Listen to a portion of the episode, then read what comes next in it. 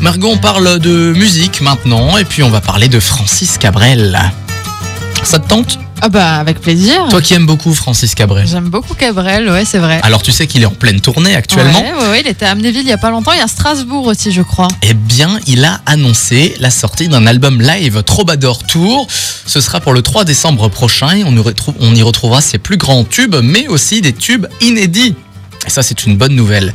Décliné en deux CD, 4 vinyles, cet album contiendra 31 titres alternant entre les tubes Forcément Sarbacane, Je l'aime à mourir ou encore Encore et encore.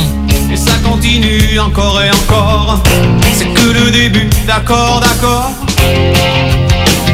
ou encore des morceaux de son dernier album. Alors, après la fin de sa tournée, Francis Cabrel compte prendre quelques jours de repos, enfin quelques jours, quelques semaines, hein, il prend- compte prendre du temps pour lui, et il pourrait même bientôt prendre sa retraite. Ah là là là là. Mauvaise nouvelle pour nous. Voilà, Ah il, Effectivement. il a fait 14 albums, plusieurs milliers de concerts et il y a quand même un effet répétitif. Pour moi, la retraite, c'est bientôt, c'est ce qu'a déclaré Francis Cabrel dans un communiqué. Et honnêtement c'est bien mérité.